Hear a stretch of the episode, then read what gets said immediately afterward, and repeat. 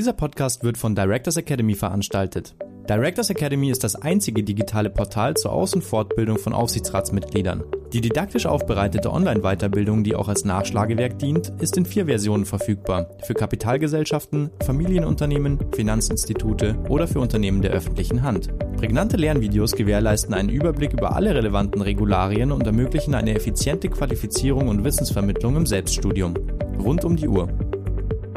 17 Uhr. Liebe Zuschauer, liebe Zuhörer, liebe Streamer und Streamerinnen, herzlich willkommen zu unserem 33. Video-Livestream und Podcast für den Aufsichtsrat.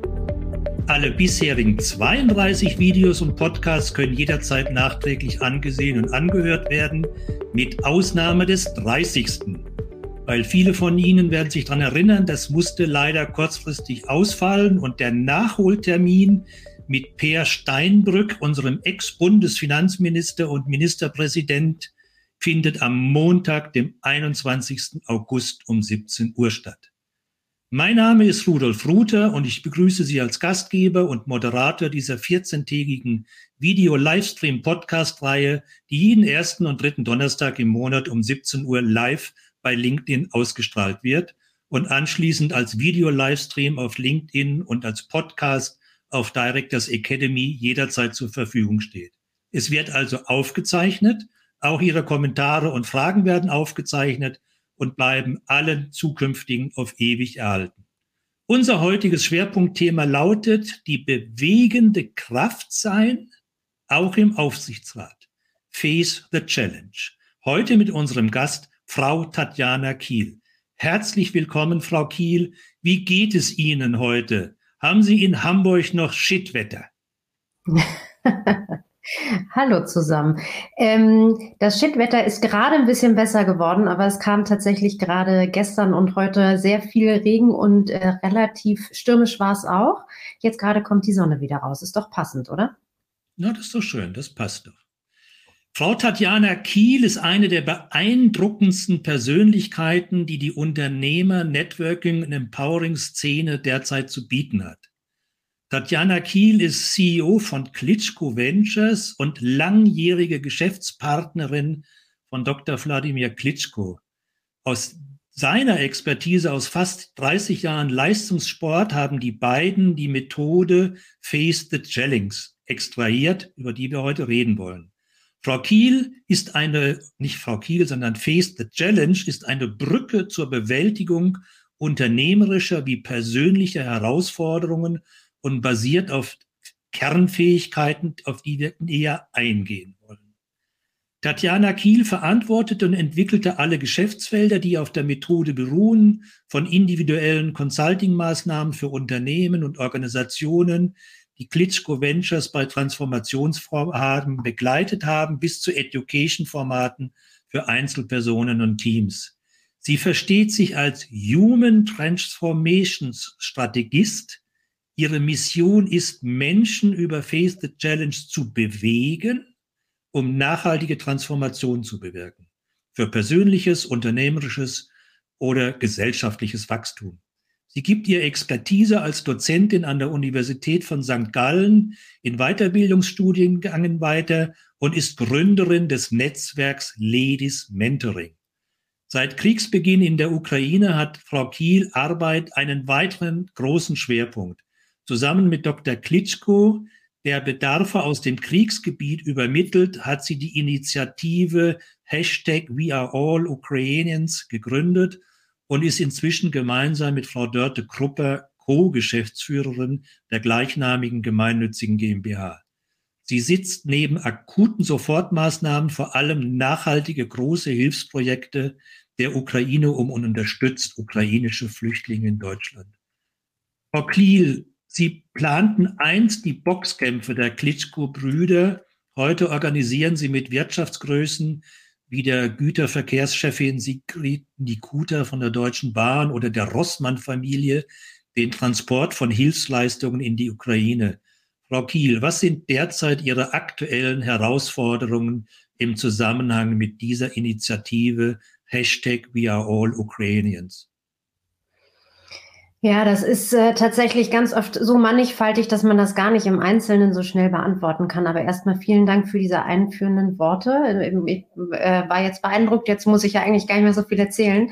Ähm, die große Herausforderung im Moment ist, dass wir auf der einen Seite sehen, dass ähm, das Thema zwar heiß diskutiert wird, auch in den Zeitungen und so weiter, aber meistens auf einer Ebene, wo es nicht mehr darum geht zu helfen, sondern wo es irgendwie um Lieferungen von Waffen oder so geht. Und die Frage ist, wie schaffen wir es immer wieder, dieses Thema aber auf diese Ebene, die menschliche Ebene zu bekommen, damit wir tatsächlich auch helfen können. Und wir haben ganz tolle, dank ganz toller Partner wie Apotheker ohne Grenzen, die uns jetzt gerade, ich glaube, 50.000 1000 Tabletten Antibiotika-Tabletten zur Verfügung gestellt haben.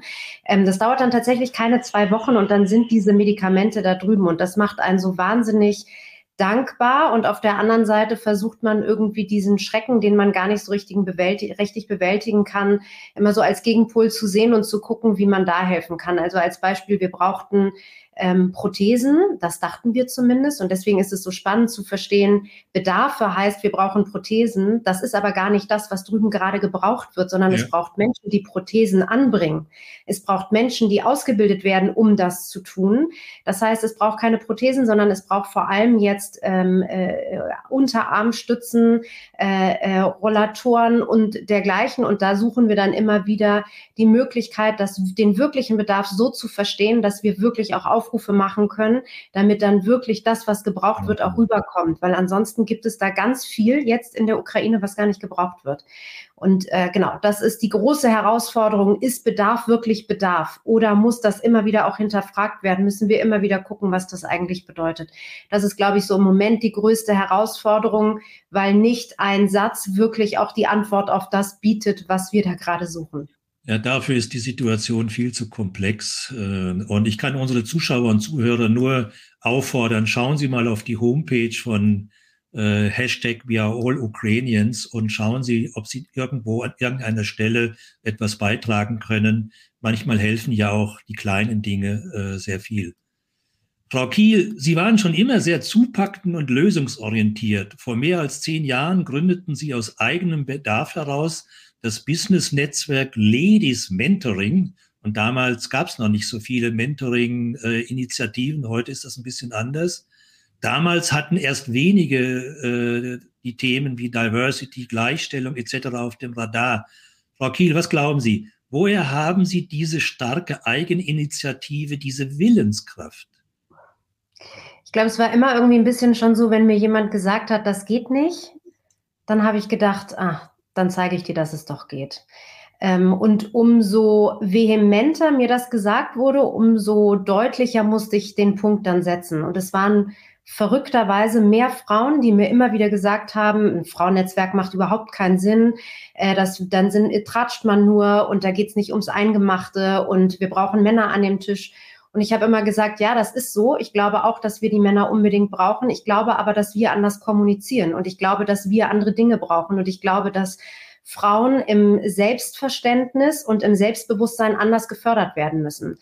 Das ja. heißt, Ladies Mentoring ist nicht dafür da, dass ein Mentor eine Mentee hat, sondern dass wir uns gegenseitig challengen. Und zwar so lange, bis wir verstanden haben, was der andere wirklich erreichen will, was er wirklich kann, was er wirklich möchte und wo er hin möchte, damit man dann auch weiterempfehlen kann, damit man dann auch tatsächlich das Gefühl hat, aufgefangen zu werden, weil die Diskussionen und die Situationen sind immer gleich. Ne? Und die Frage ja. ist, müssen wir immer wieder aus den Fehlern äh, selbst, müssen wir die Fehler selbst machen und daraus lernen oder können wir nicht ähm, durch den Austausch ganz andere Dinge bewirken und auch viel schneller unsere Ziele erreichen? Es das heißt ja nicht, dass man immer nach oben will. Es das heißt ja nicht, dass man immer mehr Geld will oder mehr Macht will, sondern es heißt, für sich rauszufinden, was man machen möchte. Und das ist ja. es, also, also lange Zeit war mein, mein Thema Aufsichtsrat werden zu wollen. Ne? Und äh, gut, dann kam, die, kam der Krieg und äh, dann hat sich das alles wieder ein bisschen ja. anders entwickelt. Also den Sinn und die Zielsetzung, Business Netzwerk, Ladies Mentoring, das verstehe ich sofort. Äh, aber ich muss nochmal nachfragen, woher, es gibt ja viele Leute, die diesen Bedarf sehen, aber trotzdem nichts machen. Was glauben Sie, wo kommt Ihre persönliche Eigeninitiative und diese Willenskraft her? Waren Sie schon als Kind aufmüpfig und äh, haben ihren, äh, ihren, wie heißt das immer so schön, ihren eigenen Kopf durchgesetzt? Weil, also ich ergänze das noch, Ihnen scheint ja immer noch Platz zu sein. Vor wenigen Tagen habe ich gelesen, haben sie die gemeinnützige GmbH Score for Impact gegründet. Also äh, da sprudelt ja sehr viel in ihnen. Also woher kommt diese Kraft? Ich glaube schon, dass ich, wenn ich ein Problem sehe, das lösen möchte. Ähm, ich habe aber auch gelernt, dass das nicht immer sofort sein muss, sondern ich habe auch gelernt, dass gut Ding Weile haben muss und dass man diskutieren muss und dass man Mitstreiter finden muss und dass man wirklich auf den Ziel des eigentlichen Themas kommen muss und auf den wirklichen Grund und auf den Mehrwert. Warum sollte sonst jemand irgendwie Unterstützung haben wollen oder Unterstützung geben wollen und so? Ähm, ich war früher tatsächlich eher eine Annika und ich bin erst eine Pippi geworden. Ähm, das frage ich mich auch manchmal, woher das jetzt im Moment kommt. Ich glaube, der, der tatsächliche Wunsch, es zu ändern, kam schon mit dem Kriegsbeginn. Auch den Wunsch zu haben, laut zu sein für die, die es nicht können, weil ich so viel Ungerechtigkeit gesehen habe, die mir so leid getan hat, dass ich dachte, wenn die nicht laut sein können, dann muss es jemand für sie sein. Und das galt sowohl für die Klitschkos im Übrigen, die sich dazu entschieden haben, in Kiew zu bleiben und wir nicht wussten, ob sie überlegen, überleben. Ehrlich gesagt auch dachten, dass sie es nicht tun. Und dann auf der anderen Seite die Frauen, die versuchen zu fliehen mit den Kindern, weil die Männer da bleiben und das Land versuchen äh, zu retten, ähm, denen so schlimme Dinge auf dieser, auf dieser Reise passiert sind, dass es dann dafür einfach notwendig war zu sagen, ihr seid nicht allein, sondern wir stehen hinter euch und wir helfen, wo wir können. Ja. Ich meine, diese Eigeninitiative, diese Willenskraft ist ja auch etwas, was Mitgliedern im Aufsichtsgremien ja auch nicht schlecht stehen würde. Äh, und äh, deswegen lassen Sie uns mal zum Thema kommen. Ich glaube, das war im Oktober 2020, haben Sie das Buch Face the Challenge herausgegeben und äh, wurde sofort ein Spiegel-Bestseller. Können Sie uns mal ganz kurz, bevor wir auf die Methode selber eingehen, äh, sagen, wie sind Sie denn dazu gekommen? War das einfach, dass man gesagt hat, es, es lohnt sich, die Erfahrungen aufzuschreiben? Oder was war der Trigger für so etwas? Weil das schreibt man ja nicht mal geschwind in zehn Minuten. Nee. Äh, der Trigger, da gab es auch mehrere, aber der eigentliche Trigger war, dass wir immer wieder gehört haben, das, was Sportler so besonders gut können, davon können wir so viel lernen. Und dann habe ich gesagt, ja, das stimmt, aber Sportler machen so viel intrinsisch und die haben so viel gelernt, auf die Fresse zu fallen. Die Frage ist, wie kann man das sozusagen übersetzen? Und ja. wir waren dann tatsächlich die Ersten, die das gemacht haben. Also wirklich in sehr akribischer Arbeit. Das heißt, wir haben angefangen, die Situationen aufzuschreiben, in denen Wladimir besonders anders reagiert hat, als man dachte ähm, oder wo er besonders ruhig geworden ist, wo alle dachten, jetzt müsste er ausflippen. Und wir wollten die Brücke bilden und wollten sagen, es mag sein, dass uns so schlimme Dinge nicht passieren, weil Sportler einfach und Weltmeister über so lange Zeit bleibt man ja nicht einfach so. Da ist schon relativ viel, was mental, aber auch körperlich irgendwie dazu beiträgt. Ne? Und wir wollen eben keine Boxweltmeister werden. Aber wie schaffen wir das in den Situationen, in denen wir extrem gefordert sind oder extrem gepusht werden von jemand anders in, im Kontext von einem Meeting und wie schaffen wir es dann, Ruhe zu bewahren und bei uns zu bleiben und nicht auszuflippen. Ähm, ja. Als Beispiel. Ne? Und das und das ist ja auch die typische Situation in Aufsichtsratssitzungen, wenn ich jetzt mal die letzten zwei Jahre reflektiere, wo ja eine Krise die andere jagt oder wir von Polykrise reden oder Multiple-Krisen äh, etc. Äh, da ist ja letztlich das äh, eine ähnliche Situation, die ähnliche äh, Persönlichkeitsstrukturen und Persönlichkeitsinstrumente erfordert. Liebe Zuschauer, liebe Zuhörer, ich würde gerne jetzt an der Stelle mal wieder unseren äh, Beginnstart äh, mit Ihnen machen. Sie wissen, ich stelle Ihnen eine Frage und Sie antworten bitte möglichst nur mit einem Stichwort. Und wenn ich sage 3, 2, 1 Cent, dann drücken Sie drauf und dann sehen wir alle mit dem linken Auge, wie Ihre Antwort ist und kommen vielleicht dann nachher nochmal drauf zurück. Die Frage ist relativ einfach. Die FACE-Methode, die wir Ihnen jetzt gleich vorstellen, beruht auf vier Kernfähigkeiten. Konzentration, Beweglichkeit, Koordination und Ausdauer. Und es gibt ja sicher noch eine ganze Menge andere Kernfähigkeiten. Und meine Frage lautet, was ist für Sie die wichtigste Kernfähigkeit für ein Aufsichtsratsmitglied? Also nicht zehn auflisten, sondern was ist die wichtigste Kernfähigkeit für ein Aufsichtsratsmitglied? 3, 2, 1, Cent. So, und dann kommen wir jetzt zu Face the Challenge, die bewegende Kraft sein, auch im Aufsichtsrat. Und lassen Sie uns mal systematisch beginnen, Frau Kiel. Sie nennen die vier Kernfähigkeiten. Äh, ich sage sie mal auf Deutsch. Konzentration, Beweglichkeit, Koordination und Ausdauer. Neudeutsch, Focus, Agility, Coordination and Endurance. Und äh, Sie haben uns vorhin erklärt, wie Sie dazu gekommen sind, warum Sie es gemacht haben. Aber jetzt müssen Sie mal sagen, wie können Sie in vier bis fünf Sätzen sagen, was ist Face the Challenge? Was ist der Elevator Pitch zum Verkaufen des Buches? Auch das Buches weiß ich gar nicht, aber ich glaube, die bewegende Kraft werden zu wollen. Also ähm, Willenskraft wird in Deutschland völlig falsch verstanden. Willenskraft wird verstanden, als wer hat den dicksten Kopf und kommt gegen andere durch die dickste Wand. Und das ist Umsetzungsenergie. Also wie schaffe ich es, wenn ich ein Ziel habe, in den ersten Schritt zu kommen, weil der Rest folgt relativ schnell. Und wir haben verstanden und gelernt, dass bei uns Fokus ist und immer wieder auch zurück zum Fokus kommt, weil es immer wieder um die Frage auch geht, ähm, wie schaffe ich mich das auf, wie schaffe ich es, mich auf das Wesentliche zu konzentrieren? Wofür stehe ich eigentlich und wo will ich eigentlich hin? Und ich glaube, das Spannende ist, dass man, wenn man diese Übung mit Selbstreflexion und so macht und sich auch immer wieder hinterfragt, und es ist egal, in welchem Bereich man da ist, dann sucht man sich ja auch Leute, die einen das vielleicht mal ein bisschen spiegeln. Wenn wir das nicht tun, dann ähm, wird uns einfach langweilig mit uns selbst. Und das ist aus meiner Erfahrung, habe ich in Corona gemerkt, das Schlimmste, was mir passieren konnte. Ich bin auf einmal zu Hause die Mutter gewesen, die auch noch Lehrerin spielen musste und äh, Putzfrau und so weiter. Und ich habe einfach gemerkt, dass die Aufgaben als solches sind mannigfaltig. Und das sind viel mehr geworden als vorher. Das heißt aber nicht, dass ich zufriedener ins Bett gehe. Ganz im Gegenteil. Ich habe das Gefühl, ich habe nichts geschafft. Und das darf aus meiner Sicht nicht sein. Wir bewegen uns alle weiter, ob wir wollen oder nicht. Und es wäre doch schön, wenn wir uns in die Richtung bewegen, die wir selbst ausgesucht haben. Ja. Und das ist ja auch eine interessante Frage für einen Aufsichtsrat. Äh, wo stehe ich? Wo will ich hin?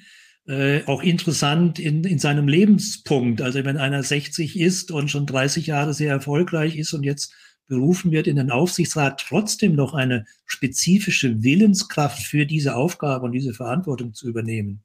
Und äh, lassen Sie uns mal die vier äh, Faktoren einfach mal durchgehen. Äh, warum benötigt ein Aufsichtsratsmitglied Ihrer Meinung nach diese Kernfähigkeit Konzentration und Fokus? Mm, also ich glaube, grundsätzlich ist ja Aufsichtsrat hat ja eine gewisse Kontrollfunktion. Ähm, das heißt, bevor ich überhaupt Aufsichtsrat werde in einem Unternehmen, werde ich mir sehr genau überlegen müssen, ist das Unternehmen, stimmt das zu meinen Werten? Will ich die Zeit investieren, die ich dort brauche und wird meine Expertise überhaupt angenommen?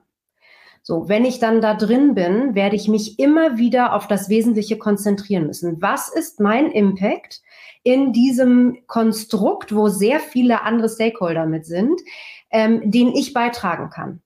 Merke ich, dass dieses äh, Konstrukt, auch das Learning, das ich mit reinbringe, kann es das überhaupt benutzen? Kann es das nutzen? Kann, muss ich mich justieren? Muss ich mal gucken, ob ich vielleicht mal mehr rechts oder mehr links gucken muss? Muss ich mir mehr Input aneignen, weil ich merke, dass mein Input nicht ankommt oder meine Learnings?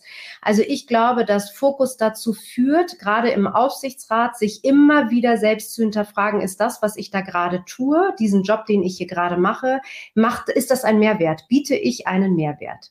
Und ähm, weil ansonsten wird es so frustrierend, wenn man gar keinen Bock mehr darauf hat, dann auch bei diesen ganzen äh, Sitzungen dabei zu sein, dann macht es ja keinen Spaß mehr. Und das ist aus meiner Sicht das Wichtigste. Wir wollen alle einen Mehrwert bieten und deswegen ist es gerade im Aufsichtsrat, wo es ja auch meistens durchaus heiß hergehen kann, total wichtig, immer bei sich bleiben zu können. Ja, wobei natürlich so eine ehrliche Selbstevaluation oder Selbstreflexion natürlich eine der schwersten menschlichen Übungen ist, äh, wenn man so etwas mit sich macht. Aber ich gebe Ihnen vollkommen recht. Wie hängt denn Fokus zusammen mit Purpose und Impact? Naja, wir sind ja, also äh, ganz ehrlich, wenn ich äh, irgendwo in den Aufsichtsrat gefragt werde, was nichts mit meinem Purpose zu tun hat oder ich das Gefühl habe, dass ich auch keinen Impact leisten kann oder ich keinen Mehrwert biete, dann macht es eigentlich keinen Sinn. Ich glaube, wir alle suchen nach Dingen, die uns vereinen oder die auch ein ähm, äh, die unserem Purpose irgendwie äh, sozusagen immer eins obendrauf machen. Deswegen ist ja dieses Thema auf das Wesentliche konzentrieren so wichtig. Ich muss wissen, was das Wesentliche für mich ist. Und dann kann ich diesen Mehrwert bieten. Und dann ist der Purpose von einem Unternehmen hoffentlich sehr ähnlich dem Purpose, den ich auch selbst habe. Also extrem wichtig. Ja, oder ich formuliere das immer und sage, dass die eigene Sinn- und Werteorientierung sollte deckungsgleich sein mit der Sinn- und Werteorientierung des Unternehmens, weil sonst bin ich am falschen Platz äh, mit der falschen Aufgabe.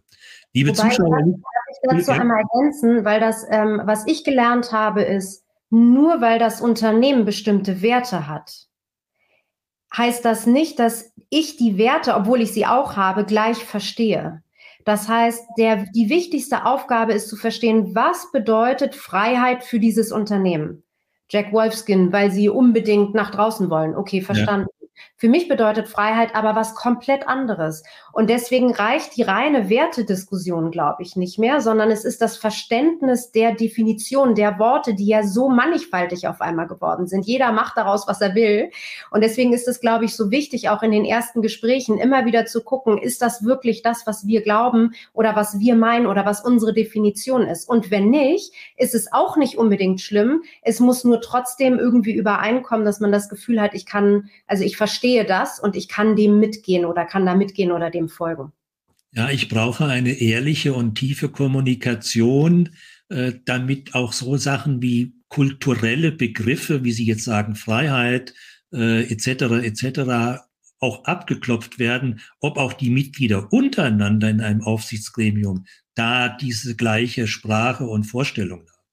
Absolut. Liebe, liebe Zuschauer, liebe Zuhörer, äh, Sie können auch Fragen äh, gerne in den Chat reinschreiben. Wenn ich das mit dem linken Auge sehe, äh, versuche ich es einzubauen äh, in unser 60-minütiges Gespräch. Kommen wir mal zur zweiten Kernfähigkeit, Beweglichkeit, Agilität oder Agility. Äh, warum sollte ein Aufsichtsratsmitglied beweglich sein? Man ist doch schon fortgeschrittenen Alters und ist froh, wenn man bequem sitzt. Genau, aber kennen Sie die Situation, dass Sie dann da sitzen und irgendjemand wirft was Neues rein und man und dann hat man immer eine Person, die sich versperrt und sagt, auf keinen Fall, das machen wir hier nicht. Ähm, also das ist ja, das ist ja genau das, was wir nicht wollen. Wir wollen ja ein Miteinander. Ähm, ich glaube, was einfach wichtig ist, gerade in, in, als Mitglied im Aufsichtsrat, ist man nicht täglich in der Tiefe involviert. Und das ist auch nicht die Aufgabe. Das heißt, es werden aber Entscheidungen getroffen, die gar nichts mit meinem Zutun oder von denen ich vielleicht nichts wusste, mit denen ich aber konfrontiert werde. Und die Frage ist, nutze ich die Energie um das zu akzeptieren und daraus etwas zu formen? Oder nutze ich die Energie, um mich aufzuregen und zu sagen, das ist ja das Schlechteste, was ihr alles machen konntet? Weil die Frage ist, womit möchte ich meine, meinen Tag auch verwenden und wie kann ich meinen Mehrwert tatsächlich auch mit der richtigen Energie einsetzen? Also aus meiner Perspektive ist es wichtig, diese Agilität erstmal zu zeigen. Es ist völlig in Ordnung, die Meinung zu sagen. Ne? Es ist völlig in Ordnung zu sagen, das habe ich nicht verstanden, warum ihr das jetzt gemacht habt. Lass uns das nochmal erklären. Oder ich muss mal eine Nacht drüber schlafen, aber es fühlt sich nicht gut an. Das ist alles völlig richtig. Aber in dem Moment nicht der Blocker zu sein, sondern eigentlich sich so ein bisschen wie so das Wasser was da den Fluss runterläuft und durch die Steine durchläuft, ähm, zu fühlen, wo ist der wirklich große Stein, womit gibt es wirklich ein Problem, das anzusprechen, anstatt immer nur derjenige zu sein, der wie so eine Wand dann auf einmal wie so ein Staudamm davor steht. Ja, und zwar Beweglichkeiten mit einer Zielsetzung. Sie beschreiben das sehr schön in dem Bild. Kleine Steine eher äh, links liegen lassen, umfließen, um sich um den großen Stein zu kümmern, weil äh, manche sind ja dann schon immer sehr beweglich, äh, drücken sich vor jeder Entscheidung und jeder Verantwortung mit den äh, aberwitzigsten Argumenten. Und das ist damit natürlich nicht gemeint. Die dritte Kernfähigkeit ist Koordination. Äh, für die Organisation und Koordination ist doch der Vorsitzende verantwortlich. Warum sollte das einzelne Aufsichtsratsmitglied auch äh, ein Meister in Koordination sein? Wir verstehen unter Koordination ähm, die eigenen Ressourcen zu verstehen, äh, anzubieten, zu nutzen, aber eben auch ganz klar das Miteinander äh, aller. Und ich werde für gerade im Aufsichtsrat ähm, mehrere Leute brauchen, um ein Verständnis zu bekommen, um eine Entscheidung herbeizurufen, um gemeinsam etwas wirklich durchtragen zu können. Ähm, es, und es macht ja keinen Spaß, wenn alle anderen sich einig sind, nur man alleine sitzt da die ganze Zeit und hat das Gefühl, man ist irgendwie außen vor. Deswegen ist Koordination ganz viel für uns, wie tausche ich mich richtig aus, wie kommuniziere ich, wie kann ich sagen, was ich glaube, was richtig ist und dass der andere es annimmt, wie kann ich das bekommen, was ich eigentlich möchte, weil ich daran glaube, dass es das Beste für das Unternehmen, für das Produkt oder für eine Entscheidung ist. Ja. Und äh, sind wir bei der letzten, vierten Kernfähigkeit, Ausdauer, Endurance. Also ich habe gelernt, ähm, dass das Tollste ist, wenn man sich einer harten Situation stellt. Deswegen heißt ja auch die ganze Methode Face the Challenge, also stell dich den Situationen und renn nicht weg. Warum ist das bei Endurance? Bei Endurance ist es deswegen, weil da ganz viel mit Resilienz kommt. Wie schaffe ich es, meinen Alltag so zu konzipieren, dass ich genug Zeit für das Wichtige und Richtige habe und trotzdem schnell Entscheidungen treffen kann? Wie schaffe ich es, mit Niederlagen so umzugehen, dass ich gar nicht das Gefühl habe, dass es eine Niederlage ist, sondern eigentlich auf dem Weg etwas passiert ist, was aber noch nicht das Ende ist? Ähm, und wie schaffe ich es, die Resilienz aufzubauen? Und wie schaffe ich es, indem ich mich immer wieder in den Situationen, wo ich merke, irgendwas stimmt hier nicht, die Kommunikation ist nicht gut, ich werde ausgeschlossen, ähm, das läuft nicht so, wie ich mir das vorstelle, in dem Moment wirklich sofort in den Schmerz zu gehen, Leute anzurufen, mit reinzunehmen und sehr ruhig zu sagen, ich habe das Gefühl, hier gibt es Klärungsbedarf. Ich habe das Gefühl, es wird hier nicht richtig genutzt. Weil wenn man das macht, dann ist das Telefonat danach aufgelegt, dann ist man zumindest klarer. Ob das immer positiv ausgeht, das Telefonat weiß man nicht. Aber meistens ähm, wenn man den Frosch nicht zur Kröte werden lässt, sondern sofort rangeht, merkt man, wie erleichtert man danach auch ist. Und diese, das ist das Learning, was wir haben. Das heißt, sobald wir etwas merken, sofort anrufen, auch nicht zwei Tage später, sondern sofort. Keine Strategie überlegen, sondern einfach anrufen. Und dann lernt man einfach diesen gemeinsamen Umgang miteinander und man lernt, wie es einem einfacher geht und wie man tatsächlich auch schneller Entscheidungen vielleicht bekommt oder wie man resilienter wird, weil es eben nicht mehr so stressig ist. Weil das Schlimmste aus meiner Situation Perspektive ist, wenn der Stress dich auffrisst, weil du ihn nicht bewältigen kannst. Ja. Und deswegen musst du ihn runterbrechen, damit du dann Herr der Situation und der Lage werden kannst. Ja, das ist äh, die äh, unangenehmen To-Dos äh, macht man in der Regel immer nach den angenehmen To-Dos. Und das ist genau falsch rum. Und äh, ich habe auch irgendwo mal gelesen, dass die Wissenschaft schon lange äh, erforscht und erkannt hat, dass man, wenn man die unangenehmen To-Dos abgehakt hat, ein höheres Glücksgefühl und Zufriedenheit hat fürs, über seine Arbeitsleistung oder seinen gesamten Verantwortungsbereich. Exakt. Zum Thema Ausdauer vielleicht noch, äh, das ist ganz interessant, weil im Februar hatten wir in unserem Aufsichtsratstalk äh, den Eberhard Weiblen, den Chef von Porsche Consult, und mit dem habe ich auch über Ernst Shackleton, den Kapitän der Endurance, der berühmten Endurance, gesprochen, die seinerzeit äh, 180 Tage lang in der Transarktik festlag äh, und haben da auch intensiv über äh, Ausdauer gesprochen. Und äh, deswegen würde ich das gerne nochmal vertiefen, Frau Kiel. Eigentlich ist doch Ausdauer nur etwas im Krisenfall. Und äh, unsere jüngeren Generation wird ja oft vorgeworfen, sie sind nicht nur verweichlicht und wollen nur leben und was weiß ich. Und deswegen meine Frage, wo kann denn und wie kann denn insbesondere ein junger Aufsichtsrat, und wir wollen ja mehr jüngere Persönlichkeiten in Aufsichtsgremien bringen, wo kann ein junger Aufsichtsrat Ausdauer lernen? Also ich glaube, erstmal muss einem klar sein, natürlich braucht man Ausdauer im Krisenfall, aber man muss ja vorher wissen, was man tut in der Krise.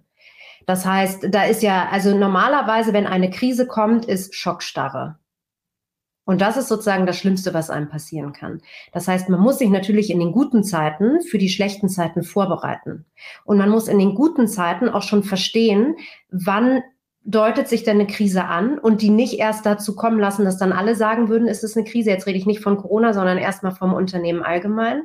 Und das bedeutet, ähm, Ausdauer bedeutet, damit umgehen zu können, dass etwas nicht so gelaufen ist, wie man sich das vorgestellt hat, wie man sich das gewünscht hat, wie das Resultat sein sollte. Und die Frage ist, wie schaffe ich dieses Baumaterial aber weiter zu nutzen, um dann zum nächsten Ziel zu kommen. Ja? Und ich glaube, wir müssen ganz klar damit umgehen lernen, dass die junge Generation andere Fragen stellt und dass die junge Generation Dinge macht, weil sie einen Purpose verlangen. Und das heißt, diese Fragen sind für uns vielleicht gefühlt manchmal, warum fragt er jetzt so eine Frage? Versteht er das nicht? Versteht er das Ganze nicht? Was macht er denn hier? Das einmal wieder sozusagen selbst für uns zu streichen und zu sagen, dieser Mehrwert, den die Jungen bieten können, alleine durch die Fragen, hilft dabei, dass das Produkt wahrscheinlich immer wieder neu auch justiert wird und immer wieder irgendwie angesprochen und, und besser gemacht wird und hilft dabei am Ende, ähm, sich selbst damit zu konfrontieren und sozusagen einfach eine Substanz zu bekommen, mit der man dann auch arbeiten kann, damit man nämlich einen Plan B und C und D und hoffentlich Z hat, sollte irgendwas passieren. Das heißt, die junge Generation fragt anders, die will auch anders. Sie muss lernen hinzufallen. Also das heißt, man muss sie fallen lassen. Sie müssen die Fehler selbst machen. Sie müssen sich den Themen selbst stellen. Aber dann ist man da und hilft ihnen wieder auf und sagt, guck mal, ich hatte das, wir hatten darüber gesprochen, dass das passieren wird. Das ist jetzt passiert. Ist nicht schlimm. Wie machen wir jetzt weiter? Also wir müssen die doch jetzt darauf vorbereiten, dass das alles kommen wird. Ich glaube auch, um das aufzugreifen, dass die Jungen äh, nicht nur neue Fragen stellen, bisher nicht äh, kommunizierte Fragen, sondern dass die vielleicht sehr oft auch Antworten finden, die bisher auch noch niemand gedacht hat und draufgekommen ist. Weil Sie hatten am Anfang gerade gesagt, äh, man in guten Zeiten sich vorzubereiten für die schlechten Zeiten. Das heißt, insbesondere bei solchen Themen wie IT Corporate Governance, äh, Risikomanagement etc., Notfallpläne äh, in der Schublade zu haben, sie zu durchdenken, was könnte denn sein und das mit den Jungen zu kombinieren, die eigentlich noch nicht so in diesen festen Rastern sind, führen vielleicht zu besseren Vorbereitungen, als äh, wenn wir das nicht hätten. Genau, und diese Diskussion ist einfach so wertvoll. Und es geht noch nicht mal darum, dass wir für alles einen kompletten Plan in der Schublade haben. Aber wir müssen immer wieder Worst Case äh, Szenarien durchgehen. Und die Jungen kommen mit ganz anderen Worst Case Szenarien. Absolut. Weil die ganz anders auch mit den neuen Medien und so be sich befassen. Das habe ich noch nicht mal gehört, was meine Tochter schon weiß. Und die ist zehn. Die hört das nur. Die hat das selbst noch gar nicht so ähm, verinnerlicht, weil sie gar nicht, noch gar nicht kein eigenes Handy oder so hat. Aber trotzdem, ich glaube, darum geht's und davor eben nicht Angst zu haben. Und mein Eindruck ist, dass die ältere Generation eher Angst davor hat und sagt, so, um Gottes Willen, damit will ich mich lieber gar nicht beschäftigen. So, und wir sehen es ja jetzt, ne, ChatGPT und diese ganzen neuen Dinge machen gerade ganz vielen Leuten Angst, weil sie Angst haben, ihren Job nicht mehr so ausüben zu können. Und die Frage ist, was machen wir jetzt mit der Information? Kannst du deinen Job nicht mehr ausüben oder kannst du den Job so ein bisschen adaptieren, dass du ihn noch ausüben kannst und sogar einen Mehrwert bieten kannst? Das ist jetzt sehr einfach und es dauert auch länger, aber das mit der jungen Generation mal zu besprechen, kann ich Ihnen sagen, da kommen Ideen, da fängt man dann schon sofort an, auch ne, Dinge zu kombinieren und Absolut. da auch viel Spaß dran zu und, haben. Äh, ich glaube, äh, dass dieser Gedanke, Gedanke, dass in, jetzt komme zurück auf den Aufsichtsrat, dass wir dort einen sanktionsfreien Raum schaffen, wo gedacht werden kann, wo eine Dank Gedankenwerkstatt äh, für innovative Ideen sich bildet, ohne dass das irgendwelche persönliche Konsequenzen hat oder an die Öffentlichkeit trifft, etc., äh, ganz wichtig ist und in der Zukunft einen guten Board of the Future äh, kennzeichnen wird, ob das möglich ist.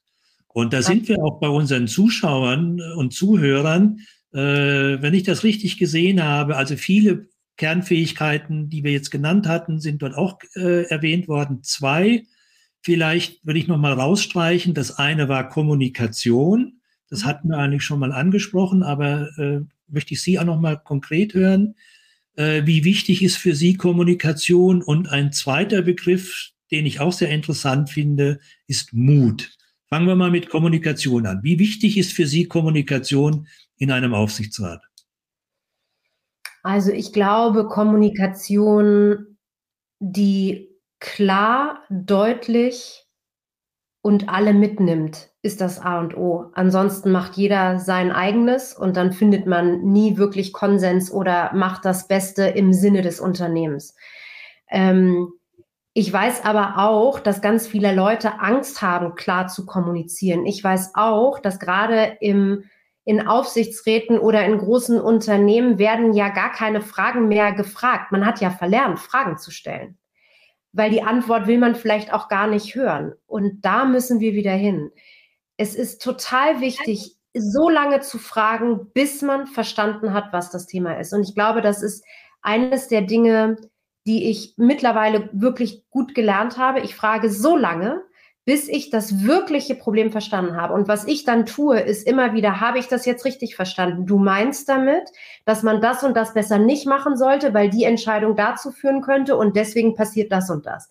So, also ich komme immer wieder, ich will jetzt nicht sagen auf die Worst-Case-Szenarien, es können auch Best-Case-Szenarien sein, aber es sind Szenarien und es geht darum, immer wieder diese verschiedenen Standpunkte so klar zu formulieren, dass man daraus gegebenenfalls im besten Fall immer einmacht. Und ich höre immer, dass Kompromisse das Wichtigste sind und ich glaube das nicht, weil bei Kompromissen hat immer irgendjemand das Gefühl, einen Teil von dem, was er gerne haben wollte, nicht zu bekommen. Ich glaube, dass man sehr lange daran arbeiten muss, mit Kommunikation, ohne geht's nicht, einen Konsens zu finden, mit dem sich alle möglichst wohlfühlen. Ja, grundsätzlich gebe ich Ihnen ja recht. Äh, das ist, ich bezeichne das immer Führen durch Nachfragen. Äh, und ja, so lange nachfragen, bis ich es verstanden habe.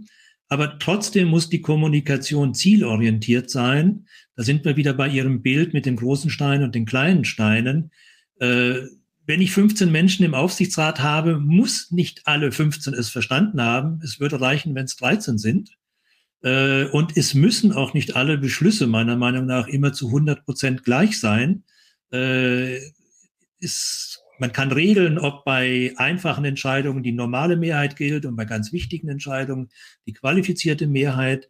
Äh, also eine zielorientierte Kommunikation, eine demokratische Kommunikation mit einer demokratischen Entscheidungsfindung ist meiner Meinung nach auch notwendig, weil ja bei aller Liebe der Zeitrahmen und die Aufgaben, also der Zeitrahmen ist begrenzt und die Aufgaben sind eigentlich unendlich in einem Aufsichtsrat man muss da irgendwo einen gesunden Mittelweg finden, den man sicher nicht findet, wenn man sich nur viermal im Jahr für fünf Stunden trifft und äh, Formalien abhakt. Kommen wir zu dem Begriff Mut. Mhm. Wie wichtig ist für Sie Mut? Ich meine, Sie sind, Sie kommen aus der Boxerwelt. Und an der Stelle fällt mir mein alter Witz ein, den ich schon als Kind gerne erzählt habe. Äh, geben ist besser als nehmen, sagte der Boxer und schlug zu. Äh, mhm. also Warum ist Mut nicht so her prominent hervorgehoben in Ihrer äh, Face the Challenge? Ähm, ehrlich gesagt, weil man es einfach macht, wenn man weiß, warum man es macht. Also wenn ich äh, genau verstanden habe, was mein Impact ist, also andersrum, ich sehe ein Problem, jetzt ist die Ukraine natürlich einfacher. Also ich sehe, ähm, bei welchem Thema können wir das äh, genau sagen? Keine Ahnung, äh, Kinderdeportierungen. Ich sehe, dass Unrecht passiert. Da spüre ich schon, ich könnte das jetzt sein lassen. Ich spüre aber auch, ich möchte das nicht sein lassen weil ich merke, dass viel zu wenig Leute drüber sprechen und ich mich frage, warum eigentlich? Warum nimmt sich kaum jemand des Themas an? Warum ist keiner laut und so weiter? Also fange ich an, mir Inhalte zu besorgen, um zu gucken, ob das, was ich denke, auch das ist, was da draußen sozusagen auch in den Medien und so weiter das widerspiegelt und rede mit einzelnen Personen auch aus, den Bund, aus dem Bundestag, aus äh, Aufsichtsgremien, äh, äh, die wichtig dafür sind und so weiter wenn ich den Entschluss gefasst habe, das Thema anzufassen und auch schon weiß, wie ich es mache, dann gehört da in dem Moment gar kein Mut mehr dazu, sondern das ist für mich total klar. Es wird mir dann immer erst bewusst, wenn dann irgendjemand kommt und sagt, dir ist schon klar, dass das extrem mutig war. Das heißt, wenn man so klar für sich selbst ist, dann ist meistens ist ja der Mut der Punkt, wo man dann sagt, was ist denn jetzt der erste Schritt? Also diesen ersten Schritt zu machen, ist meistens das, was am schwierigsten ist. Und wenn man den gemacht hat, dann äh, hält einen normalerweise, also mich, äh, kaum jemand noch einer auf. Und ähm, Mut heißt, für andere einzustehen, laut zu sein, die es nicht sein können. Ähm, und das ist, glaube ich, eine, also ich, ich möchte Haltung zeigen. Ich möchte ja. nicht, dass mein Kind in einer, in einem Land, äh, in, in, in einer Welt aufwächst, wo man nicht füreinander aufsteht, wenn Gerechtigkeit ist. Also ich glaube, Mut ist immer das, was man braucht, um seine Sinne und Werteorientierung auch tatsächlich in Aktivitäten umzusetzen, also sogenannte Haltung zu zeigen, äh, weil sonst äh, funktioniert es nicht. Und man braucht, glaube ich, auch Mut in so etwas wie Aufsichtsgremien, weil bei aller Liebe und bei aller Mühe äh, die meisten Entscheidungen werden immer so einem Stück auf äh, Informationsunsicherheit getroffen, mhm. weil es gibt keine hundertprozentige Informationsversorgung mehr. Vielleicht, wenn man sechs Monate lang sich Zeit lässt, aber das hat man ja bei sehr vielen Entscheidungen nicht. Und deswegen ist die Frage einfach nur, äh, Mut gehört sicher zu einer Kernfähigkeit. Die Frage ist äh, die Reihenfolge und die Priorität und darüber haben wir gesprochen. Hier kam gerade eine Bemerkung, die ich aus dem Auge gelesen habe. Es ist sie schon wieder fort. Hm äh, einen Augenblick, da ist, äh, wo jemand äh, einen sehr interessanten Gedanken äh, aufgreift und sagt, alles schön und gut mit diesem vielen Fragestellen, wie ich es verstanden habe, etc. Aber zeigt das nicht bei vielen eine sogenannte vermeintliche Schwäche? Und darf ein Führungsgremium, eine Führungskraft denn Schwäche zeigen? Ja, unbedingt. Verletzlichkeit ist, äh, ist eigentlich das, das äh, höchste Gut, zu so sein zu dürfen, wie man ist und zu sagen, ich habe auch nicht die richtige Lösung. Deswegen lasst uns hier daran arbeiten. Wladimir hat sehr früh immer gesagt, wie blöd wäre ich, wenn in meinem Trainerstab oder die Leute, die um mich rum sind, wenn ich immer alles besser könnte als die. Ich habe sie ja, damit sie mich besser machen. Und ich weiß, dass das als vermeintliche Schwäche zählt. Im Sport ist es gar nicht so. Deswegen ist es immer so spannend, auch diese Parallele zu ziehen. Ich glaube, dass zu sagen und zu zeigen, dass man nicht alles weiß, ist total wichtig, weil am Ende hat man ansonsten nur Marionetten da sitzen weil die denken, naja, die macht das eh schon oder der macht das eh schon. Warum soll ich jetzt, ne? Was, was habe ich jetzt damit zu tun? Ähm, ich brauche die Entscheidung gar nicht treffen. Der will ja gar nicht meine Meinung hören. Der entscheidet doch selbst am Ende. Und deswegen ist ja Aufsichtsrat gegründet worden ursprünglich, damit sowas eben auch nicht passiert ne? oder nicht einfach passiert. Und ich glaube, dass das ähm, gerade da der Rahmen ist doch das Großartige, in diesem, in diesem Raum den auch wirklich zu nutzen und zu sagen, ich weiß hier die Antwort gerade nicht.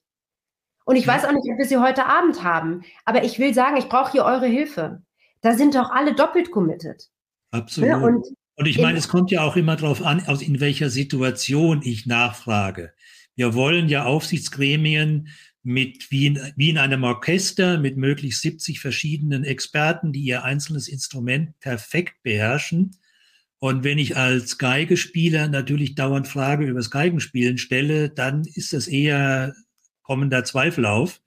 Äh, aber wenn ich als Geigespieler verstehen möchte, äh, was die Bratsche macht oder was weiß ich, die Triangel, dann ist das etwas anderes, weil ja das Aufsichtsgremium in der Summe äh, auch in der Summe verantwortlich ist für die jeweiligen Entscheidungen.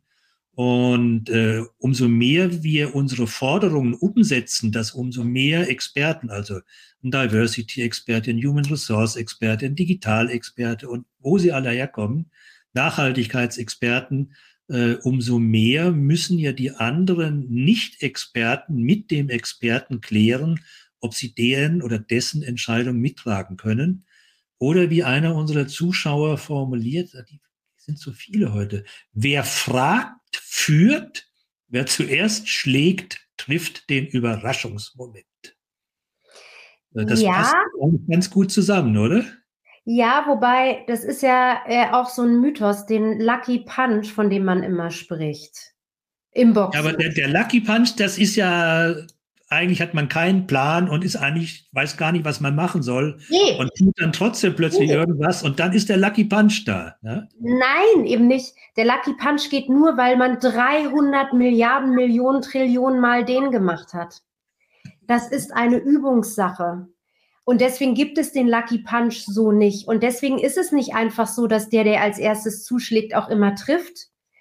Ganz im Gegenteil. Ne? Und deswegen ist, glaube ich, und ich bin voll der Meinung, ähm, also wer fragt, der führt, das sehe ich auch so. Ich glaube, es ist vielleicht auch ein bisschen missverständlich vorhin ausgedrückt. Es geht mir nicht darum, 300 Stunden zu diskutieren, ob es jetzt das Richtige ist. Es müssen ja. Entscheidungen getroffen werden. Das ist völlig klar.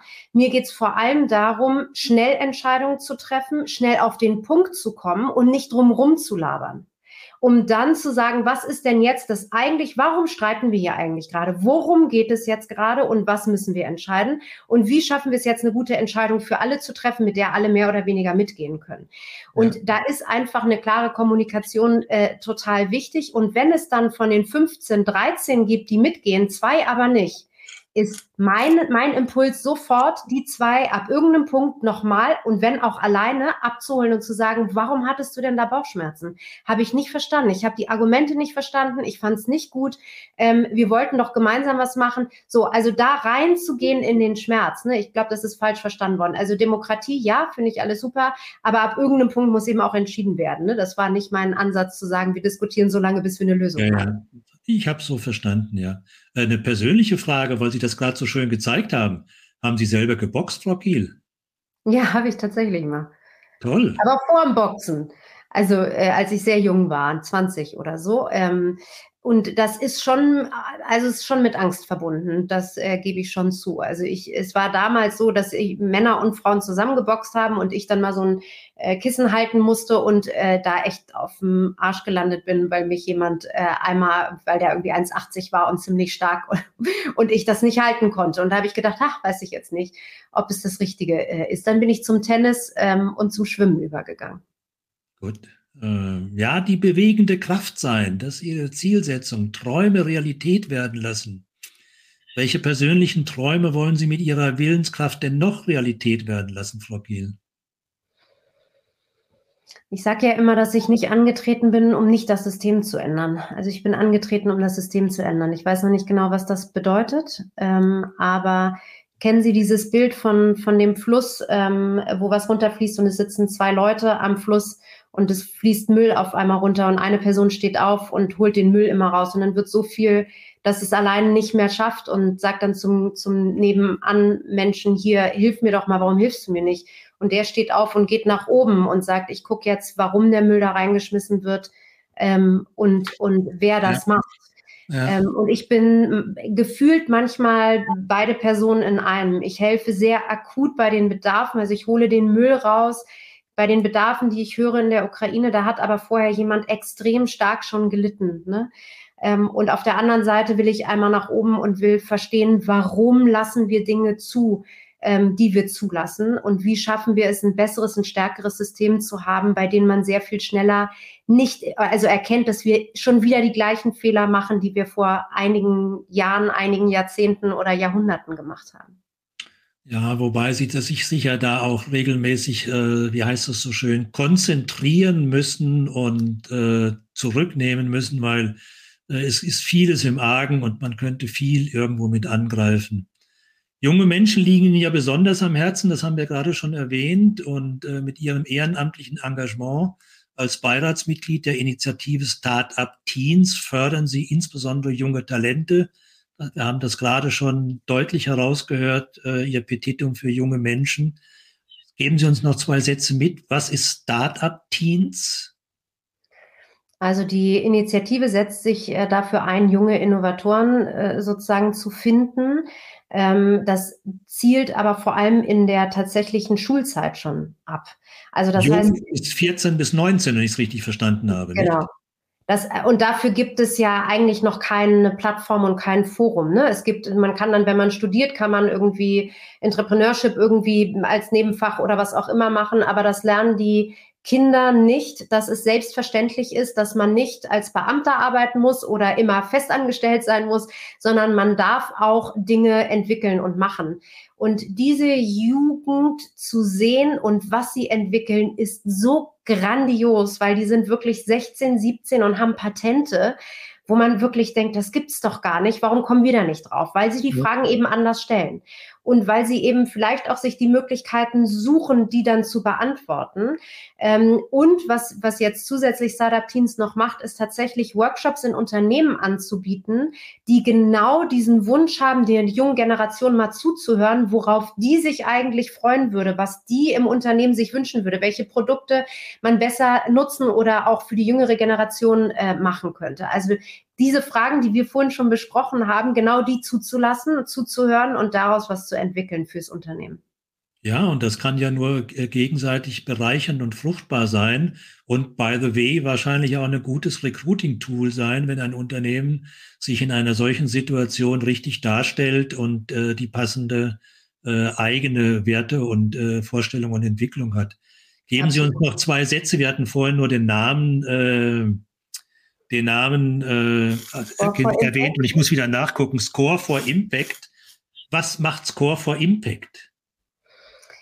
Also wir haben gemerkt in dieser ganzen Ukraine-Geschichte, dass es ganz viele Wirtschaftsunternehmen gab, die viel schneller mit eingesprungen sind, als die Politik es teilweise konnte. Also es gab Wirtschaftsunternehmen wie DM, die haben mittlerweile hm, mehr als 750.000 Produkte mit uns rübergebracht für junge Mütter und ihre Babys. Und unsere Frage war dann immer, wie schaffen wir es, diesen Impact für das Unternehmen eigentlich messbar zu machen? Weil der Impact so groß war. Der Impact ist deswegen groß, weil es strategisch für DM immer wichtig war, diese Produkte nach vorne zu heben, weil es strategisch für die Mitarbeiter so wichtig war, diese Produkte auch gut sozusagen darzustellen. Und jetzt werden sie auch noch genutzt in einer Situation, in der diese Hilfe so stark gebraucht wird. Und der Frage wollen wir uns an, äh, annehmen. Wir wollen fragen, wie schaffen wir, ähm, wenn ESG, ähm, das S im ESG noch nicht richtig beantwortet werden kann, ähm, aber bald beantwortet werden muss von einigen Unternehmen. Es kommt ja immer ein bisschen auf die Größe und so weiter an. Wie schaffen wir das dafür, Antworten zu geben und das auch messbar zu machen, dass die Unternehmen sehen, dass es sich tatsächlich auch lohnt, da zu investieren und das Richtige zu tun? Ja, ja es ist ein spannender Gedanke. Wobei ich, äh, ich verfolge ja das Thema ESG und Nachhaltigkeit seit 2005, als ich das seinerzeit bei meinem früheren Arbeitgeber äh, dieses Thema übernommen habe. Äh, e haben wir schon fast durchgenudelt, S ist gerade in aller Munde. Ich würde mir wünschen, dass auch irgendwann das G mal diskutiert wird, weil da doch auch einiges äh, zu verändern ist und das meiner Meinung nach das Fundament von allen aktiven Aktivitäten in einem Unternehmen ist. Ich würde gerne auf äh, eine Kernfähigkeit äh, kommen, die vorhin auch erwähnt worden ist. Äh, Frau Kiel, Sie machen auf mich einen sehr authentischen Eindruck. Wie wichtig ist es Ihnen, authentisch leben zu dürfen? Und zweite Frage dazu zur, äh, zur Untermalung. Brauchen Sie für authentisch leben zu dürfen mehr oder weniger gesetzliche regulatorische Vorschriften? ähm, also ich glaube, das ist natürlich jetzt mit dem Krieg nochmal eine andere Situation gewesen, weil man gar nicht, ich konnte gar nicht anders, außer authentisch oder ich zu sein. Da habe ich aber ehrlicherweise ein bisschen Blut geleckt. Ich liebe sein zu dürfen, wer ich bin. Ich hasse es, mich verstellen zu müssen. Ähm, und ich merke, wie viel, ich will gar nicht sagen Zuspruch, aber ich merke, wie schnell man mir das abnimmt und wie schnell man mir auch ähm, Dinge jetzt auf einmal zutraut, die man mir vorher vielleicht nicht zugetraut hätte. Das heißt, authentisch sein zu dürfen, authentisch leben zu dürfen, ist für mich das A und O. Und es ist tatsächlich so, dass ich dachte, dass es gesetzliche Vorschriften gibt, die mir das oder wo, die es mir schwerer gemacht haben. Und dadurch, dass ich jetzt das sagen wir mal, Ehrenamtliche mehr kennengelernt habe, verstehe ich, dass man das Ehren, wenn jemand etwas ehrenamtlich macht, das mache ich alles ehrenamtlich, was ich mit We Are All Ukrainians mhm. mache. Ähm, deswegen kommt es wahrscheinlich auch so authentisch rüber. Das heißt, mein Ziel ist es, zu sagen, ich möchte die Arbeit machen, die es mir ermöglicht, authentisch sein zu dürfen. Ähm, Regulatorik gibt es in Unternehmen viele. Ich würde für keines mehr arbeiten, was mir das nicht erlaubt. Das ist einfacher gesagt als getan. Das ist jetzt auch anderthalb Jahre sozusagen approved von mir, aber das ist meine Konsequenz. Ich möchte gerne, dass Menschen auch für mich arbeiten, die 100% authentisch sind. Ich möchte, dass sie divers sind, aber nicht im Mindset, sondern vor allem divers sind in ihrer Exklu also in ihrer, in ihrem Wissen, in ihrer Expertise.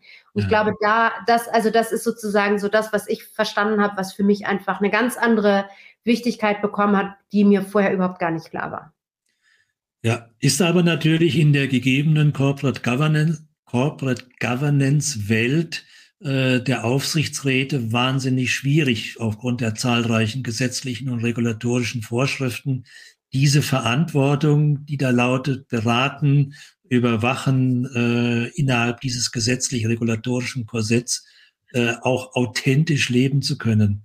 Ich Na, glaube, Moment, aber aber, aber es ist ja so, also ich muss ja auch im, gerade im Ehrenamtlichen, wir müssen alles zugänglich machen. Wir haben ganz andere Vorschriften. Das heißt aber nicht, dass ich nicht sehr klar und offen darüber sprechen darf. Das heißt, die Frage ist das Unternehmen, was möchte das Unternehmen, wie man miteinander kommuniziert oder was gesagt wird oder nicht gesagt wird.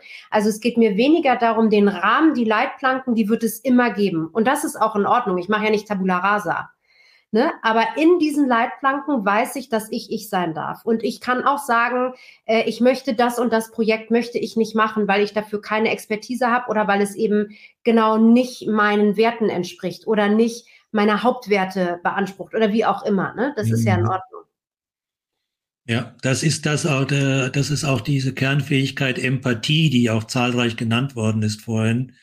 Äh, ich muss eine bestimmte Leidenschaft mitbringen, innerhalb dieses gesetzten äh, Szenarios, um authentisch meine Vorstellungen äh, an den Mann oder an die Frau zu bringen. Und dann ist nur die Frage, wenn ich am falschen Ort bin, muss ich auch die Konsequenz ziehen, dann aus einem Aufsichtsgremium gegebenenfalls rauszugehen. Aber ansonsten, wenn ich mich, wie Sie sagen, frei entfalten kann, dann ist wahrscheinlich der größte Impact dann auch gegeben. Mhm. Jetzt beschäftigen Sie sich mit so vielen Themen. Äh, Aufsichtsrat, Beirat, Corporate Governance ist ja noch nicht so Ihr Schwerpunkt. Aber trotzdem haben Sie es ja erwähnt, Sie werden damit regelmäßig konfrontiert, äh, hinten und vorne. Ich frage immer, wir sind kurz vorm Ende, unsere, meine Gäste, was ist Ihrer Meinung nach der Aufreger in den letzten Wochen in der äh, deutschen Corporate Governance Landschaft? Ist das bei Ihnen auf dem Schirm? Sehen Sie und hören Sie da irgendetwas positiv oder negativ? Ähm, ehrlich gesagt, wir haben seit zwei Wochen, ah nee, da, da darf ich noch nicht drüber sprechen, wir haben ein sehr, sehr großes Projekt. Ähm, ich habe tatsächlich viel mitbekommen. Ich habe auch viel mitbekommen, vor allem über Social Media, musste mich davon aber abschirmen, weil ich ansonsten diese, diese, dieses Riesending da nicht gewuppt hätte, weil ich das passiert mir schon. Das ist ja auch für mich das Thema Ungerechtigkeit, ne, dass ich dann anfange zu kommentieren oder mit reingehe. Da habe ich mich gegen entschieden für die letzten zwei Wochen. Ähm, weiß noch nicht, ob es gut oder schlecht war. Ne, es war gut, weil ansonsten wäre ich jetzt äh, wäre ich jetzt überfordert, glaube ich. Das Aber ich glaube, ihre, das war Ihre erste Kernfähigkeit: Konzentration, Fokus. Äh, ja. Manchmal muss man Dinge rechts und links liegen lassen, weil etwas anderes die Top-Priorität hat. Ja, so war das. Also mir ist aufgefallen, äh, vor drei, vier Wochen war das schon, hat Frau äh, Leibinger-Kammüller, die Chefin von Trumpf, ein sehr interessantes Interview mhm. gegeben. Und äh, heute oder gestern äh, war wieder eins, äh, wo sie mitgeteilt hat, dass äh, Trumpf 380 Millionen investiert hier in Stuttgart-Ditzingen, also am Hauptstandort von Trumpf in Deutschland. Und äh, das natürlich eine sehr große positive äh, Aufreger war, dass hier nach dem Gejammere, dass die deutschen Unternehmen Deutschland verlassen wegen Deindustrialisierung und wir kennen die Themen alle, mhm. hier ein deutsches erfolgreiches Familienunternehmen ein ganz klares Bekenntnis zum deutschen Standort, zu deutschen Mitarbeitern, zu deutschen äh, Gegebenheiten erklärt. Das fand ich sehr bemerkenswert. Ja, total wichtig. Ne? Ja. Es braucht immer die Vorreiter. Sie sind jetzt beim berühmten Schlusssatz, Frau Kiel. Es hat mir wahnsinnig viel Spaß gemacht, aber bevor ich mich bei Ihnen bedanke, frage ich meine Gäste immer nach einem kurzen Satz, einem Schlusssatz, an den wir uns am Sonntag noch erinnern, an dieses tolle Gespräch, was wir beide heute geführt haben. Was geben Sie uns mit? Wir dürfen nur das machen, was wir lieben. Wir dürfen nur das machen, was wir lieben. Ja, das ist. Äh, das bleibt hängen. Das hätte ich normalerweise anders formuliert. Ja, formulieren Sie es anders? Nee. Okay. Sonst bleibt es ja nicht hängen bis Sonntag. Ja, das genau. Also wir machen nur noch, nee, nur noch das, wir dürfen nur das machen, was wir lieben. Unglücklicherweise müssen wahrscheinlich einige aber auch etwas machen, was sie nicht so lieben. Aber das merken wir uns als Motto. Ich bedanke mich bei Ihnen ganz herzlich, Frau Kiel. Es war ein tolles Gespräch. Ich fand es sehr authentisch, sehr empathisch. Und äh, am Anfang äh, haben mich ja, oder vor einiger Zeit schon einige Leute angesprochen, was soll das Thema für Aufsichtsräte? Ich glaube, wenn man richtig zugehört hat, kann man sehr, sehr viel mitnehmen für seine Verantwortung in, als Aufsichtsrat. Und äh, ich kann allen nur sagen, Schauen Sie auf die Homepage äh, von der Frau Kiel, Klitschko Ventures oder Hashtag äh, via All Ukrainians oder, oder die anderen erwähnten Unternehmen oder auf die Homepage von äh, Directors Academy und bei mir. Nochmal recht herzlichen Dank, Frau Kiel. Danke, dass Sie bei uns waren. Danke, Herr Rutter. Und liebe Zuschauer, liebe Zuhörer, auch bei Ihnen recht herzlichen Dank. Bleiben Sie alle gesund und zuversichtlich.